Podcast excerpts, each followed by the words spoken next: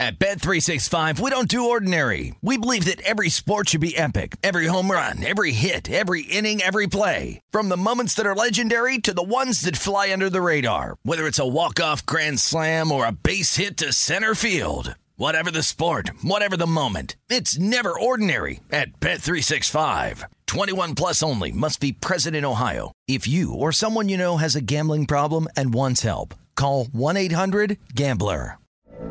From BBC Radio 4, Britain's biggest paranormal podcast is going on a road trip. I thought in that moment, oh my God, we've summoned something from this board. This is Uncanny USA. He says, Somebody's in the house, and I screamed. Listen to Uncanny USA wherever you get your BBC podcasts, if you dare.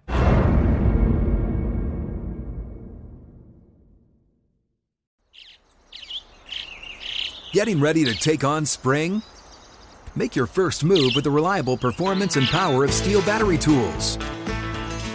From hedge trimmers and mowers to string trimmers and more, right now you can save $50 on select battery tool sets. Real STIHL. Offer valid on select AK system sets through June 16, 2024. See participating retailer for details. Xfinity has free premium networks for everyone this month, no matter what kind of entertainment you love. Addicted to true crime? Catch killer cases and more spine-tingling shows on A&E Crime Central. Crave adventure? Explore Asian action movies on Hi-YAH. Searching for something extreme? Check out skating, snowboarding, and more on Fuel TV Plus, the global home of action sports. And find crowd-pleasing bops on iHeartRadio's Hit Nation playlist. There's new free shows and movies to love every week. Say free this week in your Xfinity voice remote. This is the Greg Peterson experience. He was like a god walking amongst mere mortals. He had a voice that could make a wolverine purr. On VSIN, the Sports Betting Network. It is hour number two of the Greg Peterson Experience right here on VSIN, the Sports Betting Network, and we've got a tremendous hour coming up.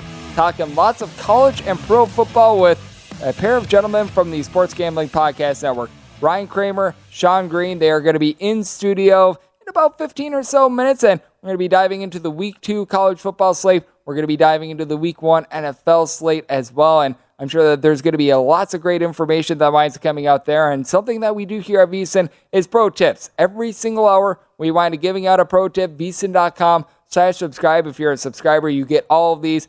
So we wind up giving out 20 a day. You're able to sort them by sport. You're able to sort them by show. And one that we wind up extracting from our number one. How about this from the Indianapolis Colts? 1 12 and 1 against the spread in week one games over the last 14 seasons. Just absolutely insane what we have seen from them. Obviously, on those games have been without that guy by the name of Peyton Manning under center, and ever since then, it's been a little bit rough. So I do think that that was just a big takeaway that I wound up having. I'm sure that the gentlemen that are going to be joining me in about 15 minutes, they're going to lend some great insight. Sports Gambling Podcast Network, always tremendous. So we are going to have a great time there. And here in the meantime, we're going to be trying to look for a little bit of money for Wednesday because unfortunately, we don't have any football on Wednesday. We've got a lot of baseball, but we do have a game that I feel like has, has a total that's a little bit off. How about if we wind up going 965, 966 on the board to pair of teams that we are not going to be seeing playing playoff baseball? It would be the Detroit Tigers on the road playing against the LA Angels. Patrick Sandoval, he goes for the Angels, and Drew Hutchison is going to be on the bump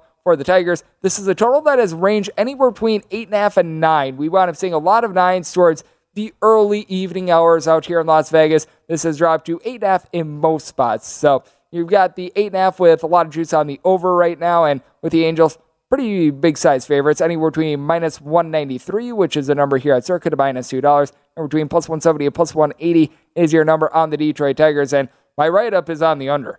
Honestly, anything above a seven was going to be a take on the under for me because with the Detroit Tigers, it's been a deplorable offense this season. They're averaging 2.98 runs per game on the road. That is by far the lowest mark out there in the game of baseball. And for the LA Angels, they have been able to do a better job of being able to put bat to ball recently. They do have Mike Trout along with Shohei Ohtani doing a good job as that one-two punch. But you just take a look at this LA Angels team, and the guys at the bottom of the fold are not living up to what they are doing at the top because you've got Trout and Ohtani, who I mentioned a little bit earlier, combined 33 home runs. Both of these gentlemen hitting between about a 265 to 275. David Fletcher at the top, along with Luis Rengifo. Both of those guys fall in that neighborhood in the in terms of batting average as well. But then you've got Andrew Velazquez, Jo Adell, Max Stassi. We're just going to call it the entire catcher spot of the LA Angels because you're able to name up all of them. Magneuris Sierra. You're able to go down the line of guys hitting at 225 or lower. And for the Detroit Tigers, I mean, it's almost everyone that's hitting below a 230 for the team. And then you've got Spencer Torkelson, Tucker Barnhart, Jeimer Candelario, Jonathan Schoop, who's currently a little bit banged up for the team. You're able to just go down the line of guys hitting at 220 or lower. They don't have a single guy with more than 12 home runs this year. It is early September, and it has not been great for the Detroit Tigers team. Victor Reyes is hitting about a 275 along with Harold Castro, and that's about the only nice things that you can find to say about the Detroit Tigers. But what I will say about the Tigers is, for as bad as the offense has been, bullpen hasn't been too bad. You've had a lot of guys be able to step up in this bullpen. You've got Andrew Chafin, who did wind up throwing on Tuesday, but he only threw 11 pitches, along with Joe Jimenez, José Cisnero, guys like this, posting up a sub 3.5 ERA. They rank ninth in the league in terms of bullpen ERA. And the LA Angels are a team that is pretty synonymous with not such great bullpen pitching, but I'll say this for the LA Angels. If you date it back to August 1st on, so you got about a 35 day sample size, the LA Angels rank in the top five in terms of bullpen ERA in that span. They've been able to do a very solid job holding down the fort. They found some young guys like hey, Andrew Wantz, Jose Quijada, Jimmy Herget, guys like this that have been able to come through. They've been able to do a nice job. So pitching should be fine in this game. And for Drew Hutchison, not a guy that's going to go out there and get you much strikeouts. He's only been able to post up right around about six strikeouts per nine innings. The walks have been a little bit of an issue with him as well, but you take a look at what he's been able to do recently, and he's really been able to improve. He's giving up less than a home run per nine innings, 360 road ERA compared to a 440 home ERA, and is giving up three runs or fewer in each out of his last seven starts. In terms of earned runs, I believe that there was a start that there was a few unearned runs that just were not his fault in general, but he's been able to come on and he's been able to do a solid job. Flip side, Patrick Sandoval, this guy's been dealing. Two earned runs or fewer in each out of his last six starts, five total earned runs over the course of his last five starts. He's been getting a little bit over nine strikeouts per nine innings. He's allowed just six home runs across 122 innings this season there is a little bit of hesitancy because it is going to be a little bit warmer in Los Angeles, and this is going to be a day game in Los Angeles. When you do take a look at these nighttime games out there on the West Coast, ball winds up dying a little bit more in the daytime. It does wind up becoming a little bit more hitter friendly, so that was factored in in the spot. But I do take a look at the Angels. I think that they should be able to get a very good performance here from Patrick Sandoval bullpen. It should be able to do a solid job as well. The Detroit Tigers, they just have not been able to come through in general with regards to their pitching. And it's a circumstance where, with regards to money line slash run line, I do wind up saying the Detroit Tigers as a plus 188 underdog. In a lot of spots, we're only finding this right around a plus 180. So I need a little bit more to be able to take a shot on the run line. And as a matter of fact, as I do this show, we are seeing the money line and the run line starting to drop just a little bit. With the Angels, I would need some sort of a plus price to be able to take a shot.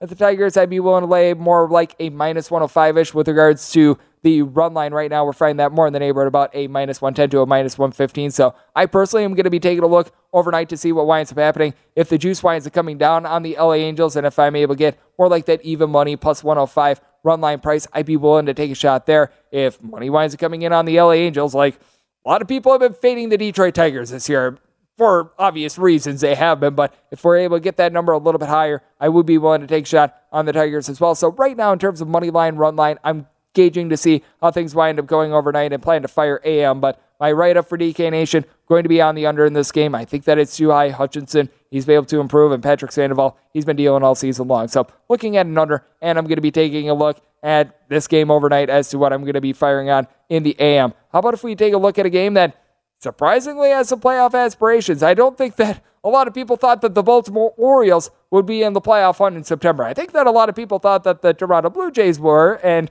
that winds up leading to this matchup of 973 and 974. Blue Jays on the road facing off against the Orioles as Dean Kremer, he is going to be on the bump for the Orioles, and Alec Manoah goes for the Blue Jays. And we've seen a rather big line move. This is a spot where the Blue Jays, they open up right around a minus 160 favorite. Now you find them anywhere between a minus 138 to a minus 145 favorite, plus 125 to plus 135. Your number on the Orioles with this total at 7.5. And I think that it's very important when you do wind up finding strange ordeals to wind up chalking them up as outliers. If you, like me, wind up riding with the Blue Jays, because my DK Nation pick for Tuesday was actually the Blue Jays money line, it was a rough ordeal as the Blue Jays in the first five innings of the game wound up going three of 14 with men in scoring position, squandered a lot of opportunities, and then you wound up watching the eighth inning.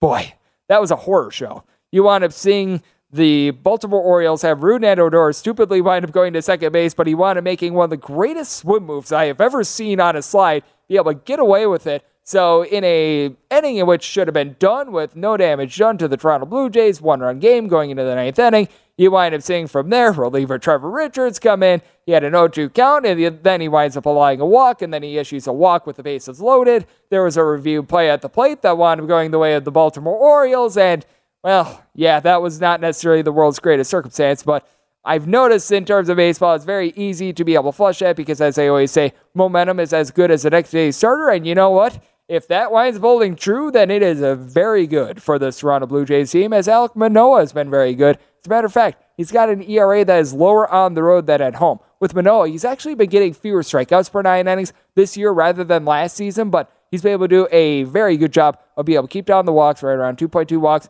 per nine innings over the course of 163 innings this season. He's been able to keep the ball in the yard right around 0.8 home runs per nine innings. Has been able to do a good job of being able to go relatively deep in games as well. And both of these teams, well, they to be using up their bullpen quite a bit. And interestingly enough, post All Star break, the Blue Jays have been a top five bullpen in terms of ERA. The Baltimore Orioles have been as well. So you got to figure that there's going to be some tired arms because the Blue Jays and the Orioles Neither team wound up getting north of three innings out of their starter on Tuesday. So that led to a whole bunch of arms being out. And you do want to be also taking note that with September call ups, these bullpens are going to be a little bit deeper. It's not like what we wound up seeing a few years ago where when Gabe Kapler was managing the Philadelphia Phillies, you had like 27 guys in the bullpen. You could wind up ordering a pizza for the bullpen, and every guy would wind up getting a slice, and there'd be guys still without a slice of pizza. I mean, it would just be insane as to what we would have there as everyone was like jammed like sardines in that bullpen. But you, you've still got a little bit of an expanded roster. And for the Blue Jays,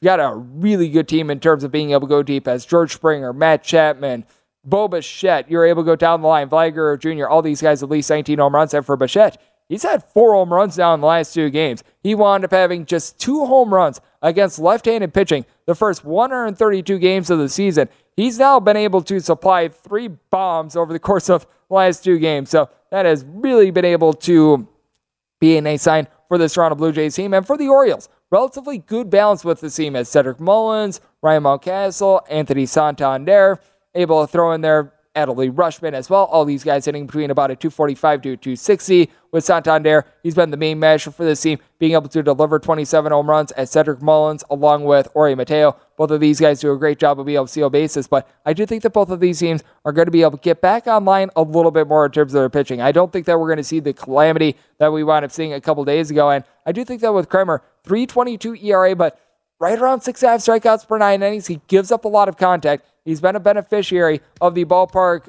wall moving out a little bit in Baltimore. I do think that the Blue Jays get, or yep, the Blue Jays get to him. So circumstance in which I'm going to be taking a look at the under, but I do like the Blue Jays here being able to get the job done. I felt like they should have been closer to a minus 170 favorite. So that's what we're looking at in that. And coming up next, we're going to be diving into the game of football. John Green and Ryan Kramer are going to be joining me on the decks right here on VSiN, the Sports Betting Network.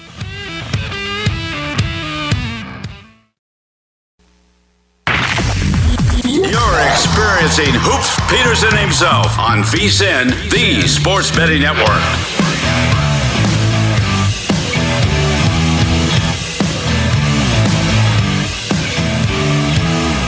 Pocket cash with popular picks. Join Levi's 501 Pop Culture Pools for free and answer questions for a shot at a share of $10,000 in total cash prizes. Head on over to DraftKings.com slash Levi's now to get in on the action. Levi's, buy better, wear longer. Terms and conditions and other eligibility restrictions, they do apply. See DraftKings.com for details. As it is a Greg Peterson experience right here on VSiN, the Sports Betting Network. And no longer am I alone on the desk as we've got Ryan Kramer and Sean Green. They do a great job over at the Sports Gambling Podcast Network joining me. And gentlemen, I believe that you guys wound up arriving today. Welcome to Vegas and thank you so much for joining me.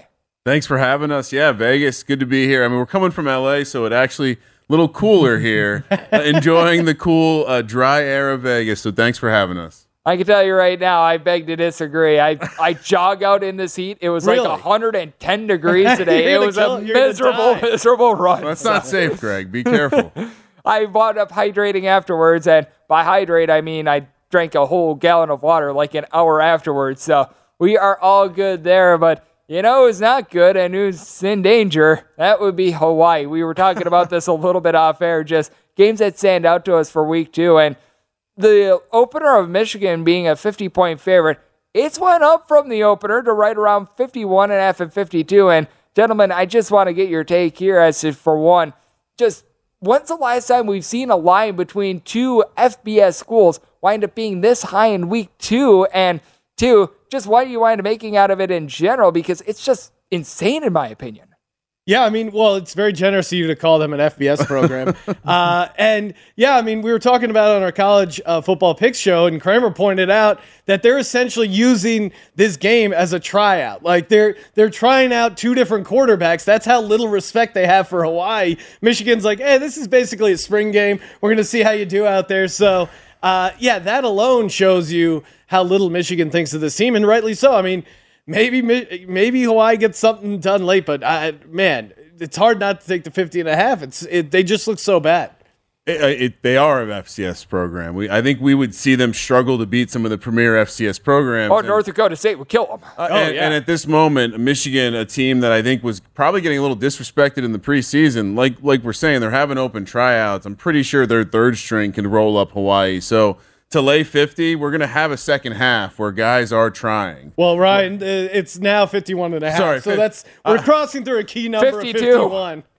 I mean, I, I guess you bet this all the way up to 55 if we're if we're talking key numbers, but I think just the fact that even the backups will be scoring in this one, again, bet it all the way up. Well, why not? Rarely do I like getting on a favorite like that, but it, it's hard. Probably maybe maybe first half, maybe first. Yeah, quarter. just get the first half, so then you don't have to punish yourself by watching the second half of the game. But it, it, the talent difference is going to be so stark. You're going to feel bad for this Hawaii team. And I think that you bring up a really interesting point with this game, and we wound up seeing it a few days ago as well in that Clemson versus Georgia Tech game because garbage time wound up deciding a lot of your bets. If you wound up taking it under a little bit too early when it was like 50, 50 and a half, you wound up getting the short end of the stick on that one. And I do think that it is important to take a look at how these teams wind up playing towards the end of games because there are some of these spreads, like in this case, it's 51 52. Too and typically it's not this demonstrative, but you're going to see certain teams that they're going to call off the dogs. They're going to let Walkie McWalk-on get in, get his kneel down, and everyone's all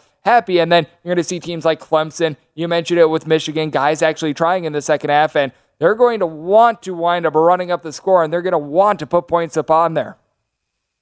Yeah, no, one hundred percent. I mean, you you mentioned Georgia Tech. I I thought you know we were both uh, Kramer and I both wanted to fade Big Cinco. I'm not a believer. I don't. I still don't think he looked good, even though they covered the game. And you know, you talk about uh, kind of looking at other factors. I mean, Georgia Tech. If they don't get that second punt blocked, I think they cover the spread. And unfortunately, I, I feel like this past week one and week zero, I still did pretty good picks wise. I was up. But I, I was on the opposite side. I feel like of every one of these block kicks, missed extra points. It's uh, you know, again, these are their college kickers. Yeah, but remind you how awesome college sports are. Yeah. Just- Yes. I mean, as I wear this Virginia Tech shirt, heart ripped out of my body. It's co- they're college kids. They they they screw up in the same ways every time, and uh, we watch it and we're surprised every time. And you know what? They're going to be facing off against another team that had a little bit of a heartbreaker in week one. Speaking of Virginia Tech, as they're going to be going to Boston College.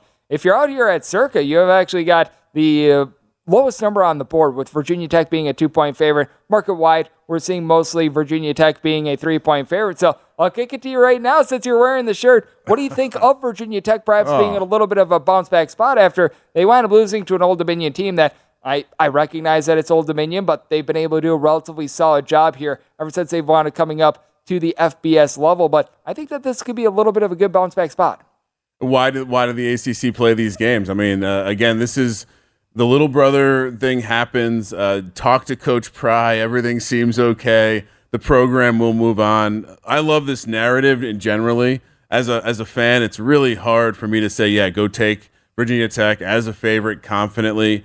But Boston College is a team that they have generally had some demons against. And so while I think this has to be a bounce back spot, I worry they're going to be tight. I would stay away from this. Like as a fan, this I, I don't I don't need to lose the Boston College and end up 0 2. So I'm probably staying away, but I, I certainly wouldn't be running to back Boston College. But as a narrative, I love taking teams that are coming off that tough early loss. They're obviously going to be under or overvalued based on the results. So uh, for that reason, I guess go Hokies. We'll, we'll, we'll go back to the that was that was points, Ryan but- essentially picking Boston College without picking Boston College. If Ryan's not all in, that's a that's a red flag, and it's Cautiously I- I- optimistic. I, I, situationally, you can make a case for Virginia Tech, but just eye test of what we saw on the field from that program. Um, you know, we had Bud Foster on our show, and he kind of tipped his hand and being like, you know, the roster, we got some good starters, but overall, we're kind of a thin program. And I still think they're going to be in a transition period. So I, I can't take Virginia Tech as a favorite, even at home against Boston College right now. I didn't see anything really out of them in that game that would warrant them being a favorite. So I, I'm on Boston College. And Ryan, you pointed out something that I think is just so important for anyone looking to bet college football this week the week one overreactions. There are so many things in which it's either the greatest thing ever or it's the worst thing ever. There's not a whole heck of a lot of in between when it comes to evaluating these teams. And I think that that's where a lot of money can be made. You take a look at a team that wound up having a big week one performance and everyone's just jumping on them. You wind up seeing them get steamed up, or vice versa. A team that might have wound up struggling a little bit. You've got a lot of people that are fading them. I think that there's a lot of money being made just looking at human reaction and gauging how people are evaluating a team after just one game of a sample size. I mean, absolutely. It's uh, we we we see it week zero even, but I mean, coming into like one of the teams I love coming into this week was I was watching Duke last week. I was watching their offense looked like the greatest offense in college football, and immediately said, "Let me circle this because." No matter the situation, I want to fade them. Looked at the schedule, see it's Northwestern coming off a bye, well coached team. They're going to be prepared. I doubt Duke's offense is going to look so efficient, even though it's 10 points. Not not worried. I would lay that nor- uh, with Northwestern again. Fading Duke coming off that insane uh, debut performance for the coach. I'm on the I'm on the opposite side. I, I see Kramer's point there, but I like Duke catching ten points, and I do like what I saw out of the offense. That didn't look to me like a fluke. I get the idea that maybe they should be catching more, and and it's an overreaction, but. Northwestern, um, you know, they were celebrating a ton. And I think a, a week off this early for that program, I mean, they it felt like they won their Super Bowl in Ireland. And now I can see them not getting up for this Duke game. And the Duke offense looked sharp, looked efficient.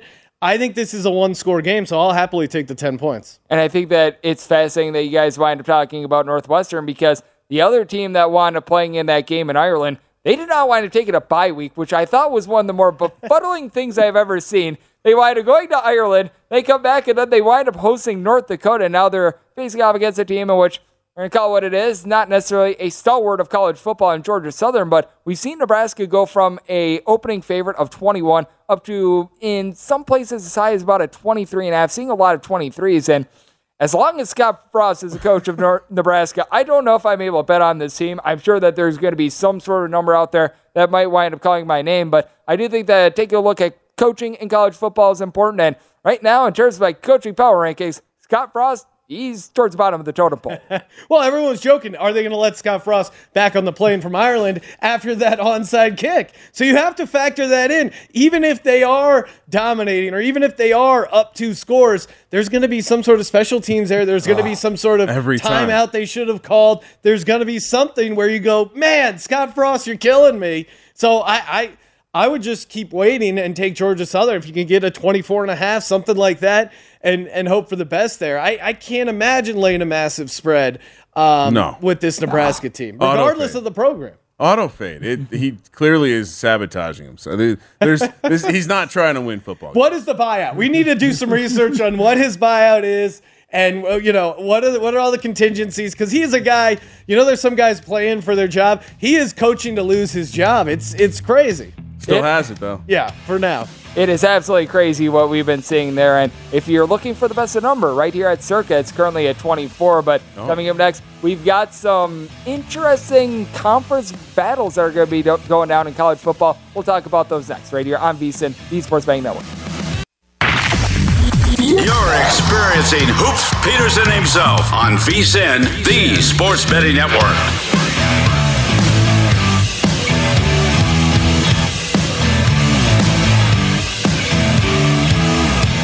It is football season, and bettors know that this is when the money is made. Nobody knows football like VSIN, and now is the time to become a VSIN subscriber and get our comprehensive college and pro football guides. Only VSIN subscribers get all the tools to prepare for both the college and the pro football seasons. Our experts provide profiles on every single team with advanced stats, power rankings, best bets on season win totals, sufficient finishes, player awards, and so much more. Sign up early, and for a discounted rate of $175, You'll get both guides plus full access to VSIN all the way through the Super Bowl, or for just 40 bucks a month. See everything VSIN has to up your sports betting game. Go to VSIN.com slash subscribe for all your options and become a part of the Sports Betting Network. We're back here in lovely Las Vegas for the Greg Peterson Experience, still being joined by Ryan Kramer and Sean Green. These guys do absolutely tremendous work over there at the Sports Gambling Podcast Network and talked about it a little bit earlier.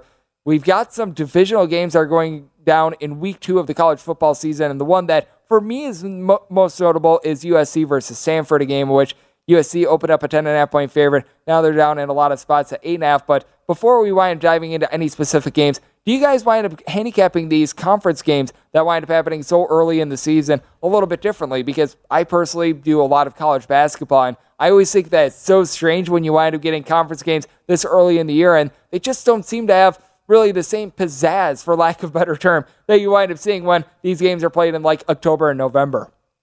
It certainly is one of those situations where you have to decide which team's going to be more ready. This is essentially the preseason for college football, and for me, I'm going to lean towards the guy, the coach. Like, which coach do I like more? Which players have the the, the established edge? And which you know we're going to get get to a game that I think is a good example of this. Which coach, which coach, and which program do you trust more to show up and be prepared off the get go, and then you know weigh in the fact that the odds are probably thinking about what the perception of a team is more than what the reality of the team might be. So, I mean, speaking specifically of say the Pac the Pac-12 in beautiful uh, uh, the Bay Area up in Palo Alto, Stanford, no home field at all. USC coming to town with all the excitement, all the hype this is a spot where I understand why it was bet down. Stanford's done well against the number against USC of late, but this is a, a team and a coach that I think the offense is going to be firing, and I don't, I just don't trust Stanford to be able to score with this USC team. I think USC has some places to trip on their schedule coming up, but the nature of this early kind of conference game, like we're discussing, I think actually I'm going to give the edge to USC in this case because I think the coach has that the the, the system that's going to be ready to go firing right away. So I, I, worry Stanford can't keep up. I'm I'm willing to lay the points now that it's been bet, down under the ten. And I want to pose this to you as well. How did you wind up evaluating USC coming into the season? Because they were one of the most fascinating case studies. Just a terrible year last season, but they wind up bringing in Lincoln Riley. They wind up bringing in all these transfers, all that talent. We all know about the history that USC winds up having with it, so that means heightened expectations. What were your expectations coming into the year for them? A lot. I think. I mean, I think they're certainly going to disappoint. Like I said, they have some games against Fresno, Oregon State that I think are very trippable, especially with the guy who Lincoln. You know, let's let's face it, Lincoln Riley. He hasn't done anything anywhere else other than Oklahoma. He's been at one program, so you have to at some point say, hey, he's going to have a moment where maybe he doesn't get it right. I mean, they go to Utah. That team looks like they're going to be battle tested. So, do I expect them to trip? And when we holistically look at this uh, team and their nine and a half win total, will, will they be a disappointment? I do think so. But I don't think it's going to be against a Stanford team that can't score. It's going to be against a team that can score with them. Their flaws are on defense. And so the evaluation is that I think they're going to be a good offense. They're going to have some problems on defense. And I think Lincoln Riley will show his his coach coaching acumen positively and then negatively in a couple of these tougher uh, tougher road spots. You speak of coaching acumen, and we're going to pose this one to you, Sean, because we were talking about this guy a little bit off air. Bret Bielema, he wound up having not such a rosy week one. I am someone from the great state of Wisconsin, so not necessarily the most love here for him. So I wasn't necessarily shedding a lot of tears as right now we've got this Illinois versus Virginia game with a spread of four and a half. Illinois being the favorite, and I take a look at Virginia. No doubt they wind up having Bronco Mendenhall wind up leaving the program in the offseason, but by and large, you do have a lot of the explosive pieces on offense that we have been seeing total. It's right around 57 to 57 half, relatively high for an Illinois game. How do you wind up gauging this one? Because we were talking about taking a look at coaching a little bit earlier, and I have to knock Illinois for the fact that Bret Bielema, we talk about Lincoln Riley doing nothing outside of Oklahoma. Bret Bielema has done Jack Diddley squat ever since he has left Wisconsin. Yeah, no. Uh, it, I mean, Illinois is a favorite. I think that's always a good time to fade them, especially with uh, Virginia. And, and, I think this offense with Virginia is going to continue to surprise people. Uh, I'm a huge fan of Brennan Armstrong.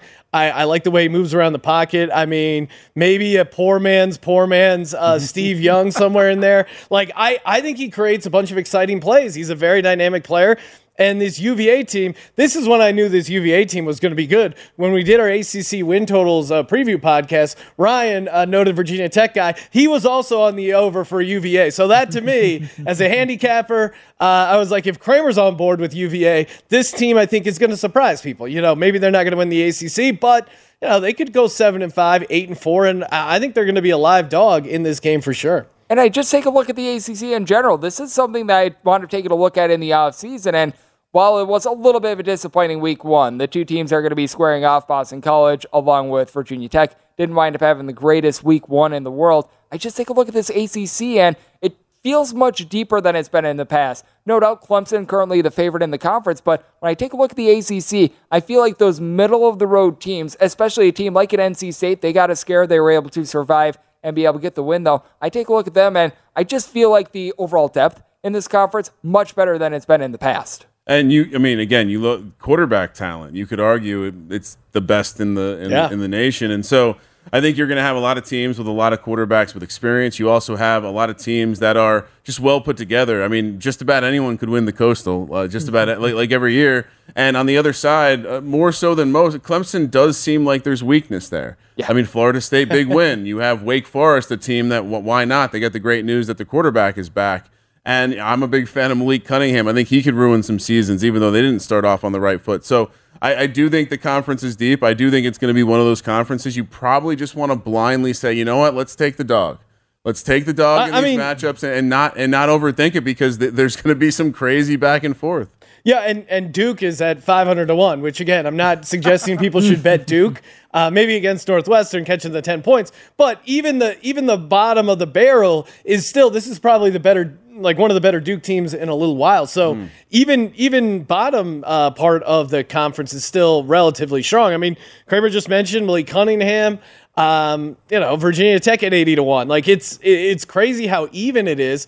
And Clemson, yeah, they are the favorite, but again, they there was like a point there in the first half where like Georgia Tech might be able to pull this off. So I think the ACC is super wide open, which is always fun as a gambler because there's there's going to be a lot of live dogs I think in the futures market, and I don't think it's bad strategy right now, especially these couple teams in the fifty to eighty to one market. Uh, you know, taking a couple shots there. All right, I'm gonna type this out. Duke, Duke. bankroll, go to ATM. There you go. Five hundred to one. All right, we got. No, I'm kidding, of course, but I do think, to your point, it is going to be a great ACC, and I do think that there's going to be, to your point, a lot of value on the underdogs as well. And when it comes to just the week two slate in general, in terms of college football, I do think that there are some valuable underdogs. Did any wind up standing out to you when you took a look at the card and you thought, man, this is just a couple too many points? You can go first. Uh, I mean there there were a number of spots where I feel like, and I'm going to pull up my notes here for a sec. The, there are a couple spots where I mean, let's let's go back to the Malik Cunningham game because I know that there there are plenty of trends that would steer you away from a team laying an egg on the road, going back to the road. But I, I'm bought in on this dude, and I just fifth year, I I just don't. I disappointment. I know they had a season crushing loss, but I want to go back to the well. I think they show up they have the talent, bounce back spot, narrative driven, perhaps. Maybe the number's shorter than it needs to, or, or, bigger than it needs to be. But I'm taking the plus six. I'm taking the money line for Louisville down in uh, Orlando there against Central Florida. I do not blame you. And Sean, do you end up having? Yeah, yeah. I like I like Pitt as a home dog. You know, you can always talk me into into home dogs here, and uh, you know, Tennessee obviously looked uh, really oh. good against uh, against Hooker, sub- baby. Yeah, and and he he lit it up. But I I still like Narduzzi at home with extra time in this situation. And over the years, Pittsburgh um, and Narduzzi, that defense has has really done some stuff to kind of uh, stump the uh, Tennessee head coach. So I, I think they're definitely a live dog here at home, catching an extra day of rest. And Ryan, I'm going to pose this to you as we've got about 40 or so seconds here. Notre Dame, they're up to a 20 and a half point favorite against Marshall. Do you think that maybe the love is going a little bit too far for what Notre Dame did? Yes. And albeit a relatively impressive loss, but still a loss against Ohio State. It's just also a letdown spot. There's no way I'm running to the window to lay points with Notre Dame coming off that game. Yeah. Uh, I, not that I love Marshall in this spot, but I think the the number even being where it is is kind of suggesting to you what what they're expecting from the betting uh, community. Notre Dame's going to catch the action. If you like Marshall, wait till kickoff. It's probably going to grow. But yeah, let's uh, let's let's go with the Thundering Herd. I like it. And we're going to be taking a look at a little bit of a different blend of football next. We've been talking a lot of college football. We head to the pros on the flip side right here on the Greg Peterson Experience on VSIN, the Sports Betting Network. You're experiencing Hoops Peterson himself on VSIN, the Sports Betting Network.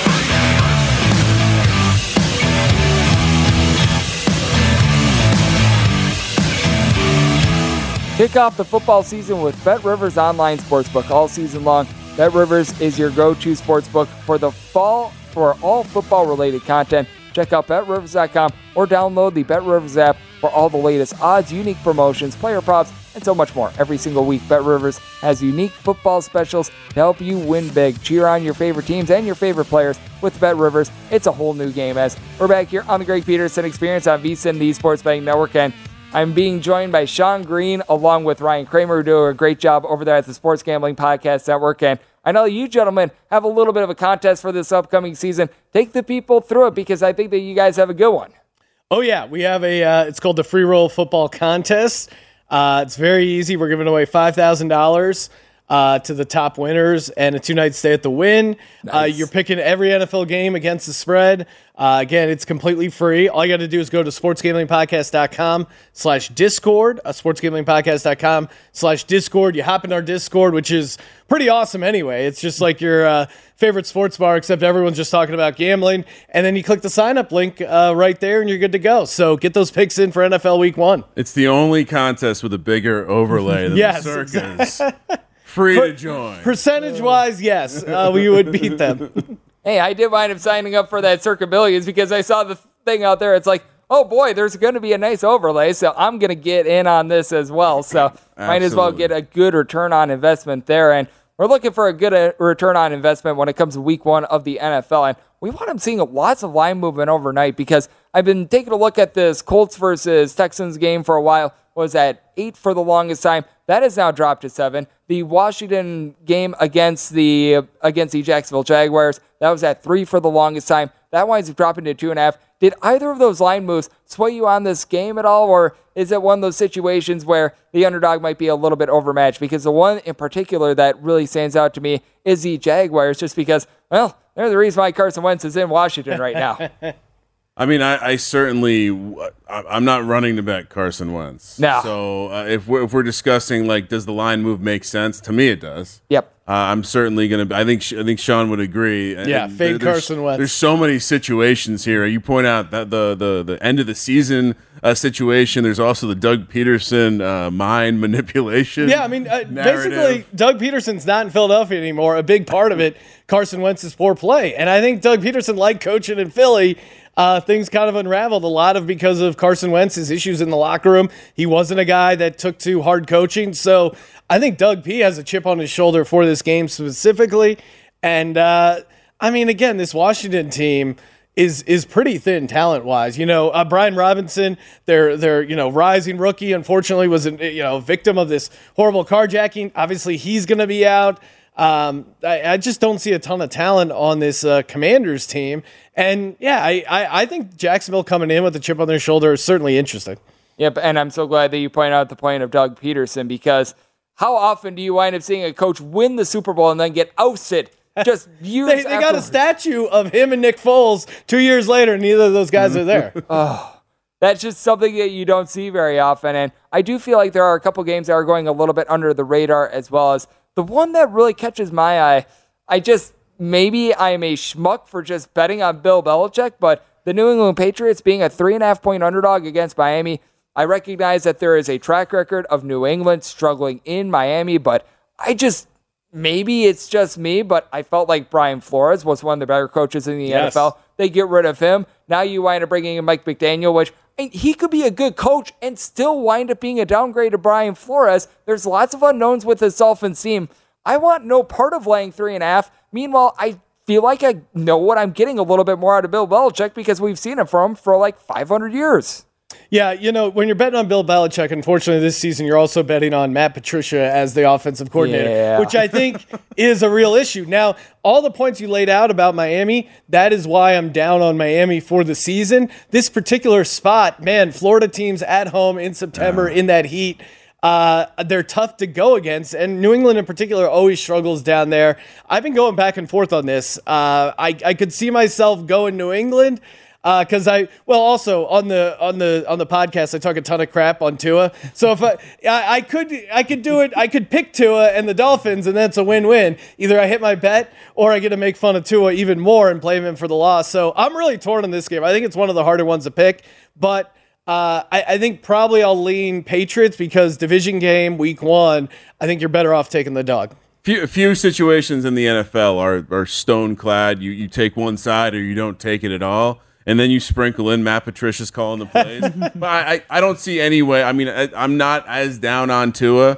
I do. I see. I, I think Brian Flores was a good coach too. I do worry about the new coach first game. But if I'm gonna, if I'm ever gonna bet against Bill Belichick, it's gonna be in that Miami game because they just it, it's just different level of humidity. So I'm not gonna take the Patriots here. I don't know if I'm running to to lay the three and a half with Tua. I can't blame you there. And I think that leads to something that's very interesting in general. Just taking a look at, because we was talking about the games that we like the most, where we find a lot of value. Is there one game in particular for either of you gentlemen that you just take a look at and it's like, I see no reason to bet either of these sides. I see no value here whatsoever because the game that I can't make heads or tails of right now, that'd be the Raiders against the Chargers. Big rematch from what we wound up seeing to end the year last year. I like this Las Vegas team, but I think the Chargers, just with talent and talent alone, they're a top three team, but the coaching. What am I going to get out of Brandon Staley? Is he going to stupidly go for it and like fourth and five in his own 25 yard line and just completely torpedo the game? That's what keeps me off of it, and that's why I want no part of it. Is there any game like that for week one that's coming to mind for you guys? Uh, it's the Bears Niners game because Yeah. everything in my, my brain says take the Bears, but then I've seen that offense.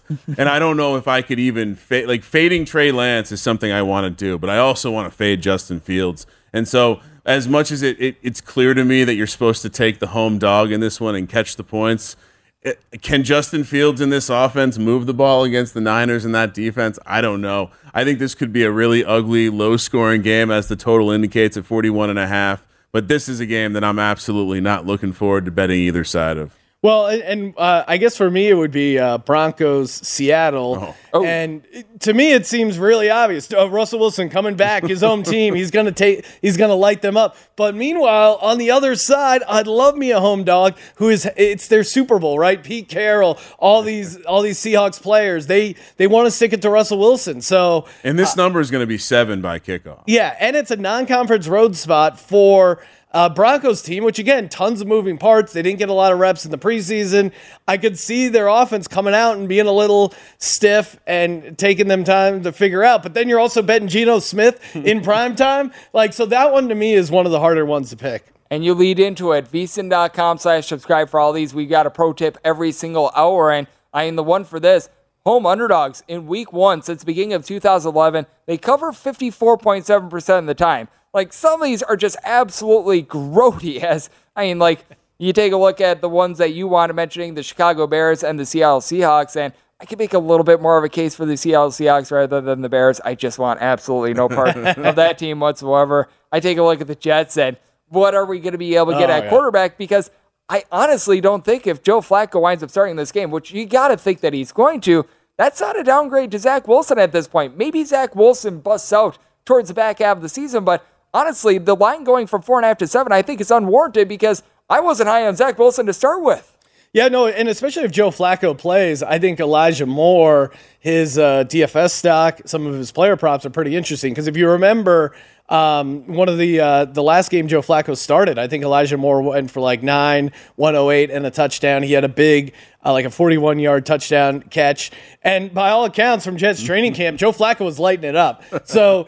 Uh, to your point, I think Flacco, especially week one, he might be an upgrade, especially Zach Wilson, where it's like, he missed so much time. He's probably he, he's not taking snaps today on Tuesday, and you're gonna against this Ravens defense. I would much rather take Joe Flacco possibly getting up for this game against his former team than Zach Wilson. But now there's been reports like, hey, Zach Wilson's kind of healthy. He's close. I don't know. It's the Jets. Do you really? Can you really take the uh, Jets too?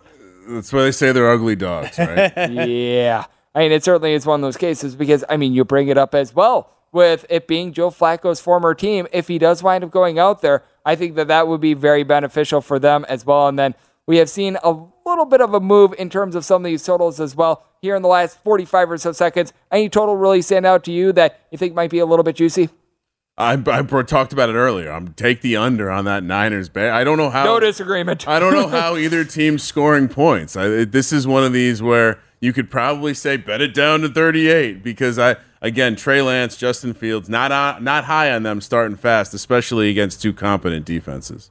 And anything for you, Sean? Yeah, I would look to uh, Titans uh, Giants. I would look to the under in that. Uh, no offense to Ryan, mm. but I'm very skeptical of the playmakers on the off- on the offensive side of the Giants. Uh, the Titans are figuring out their offense. No AJ Brown. I think it's just going to be a heavy dose of Derrick Henry bleeding the clock you know, this feels like a 21 10 game, 21 14. So uh, definitely on the under on that one. I don't blame you. As Ryan Kramer, Sean Green, they do great work over at the Sports Gambling Podcast Network. Great to have them in studio.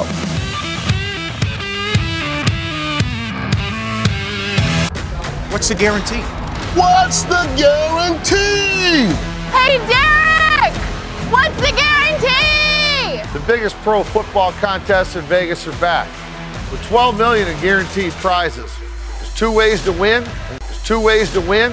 There's two ways to win. There's two ways.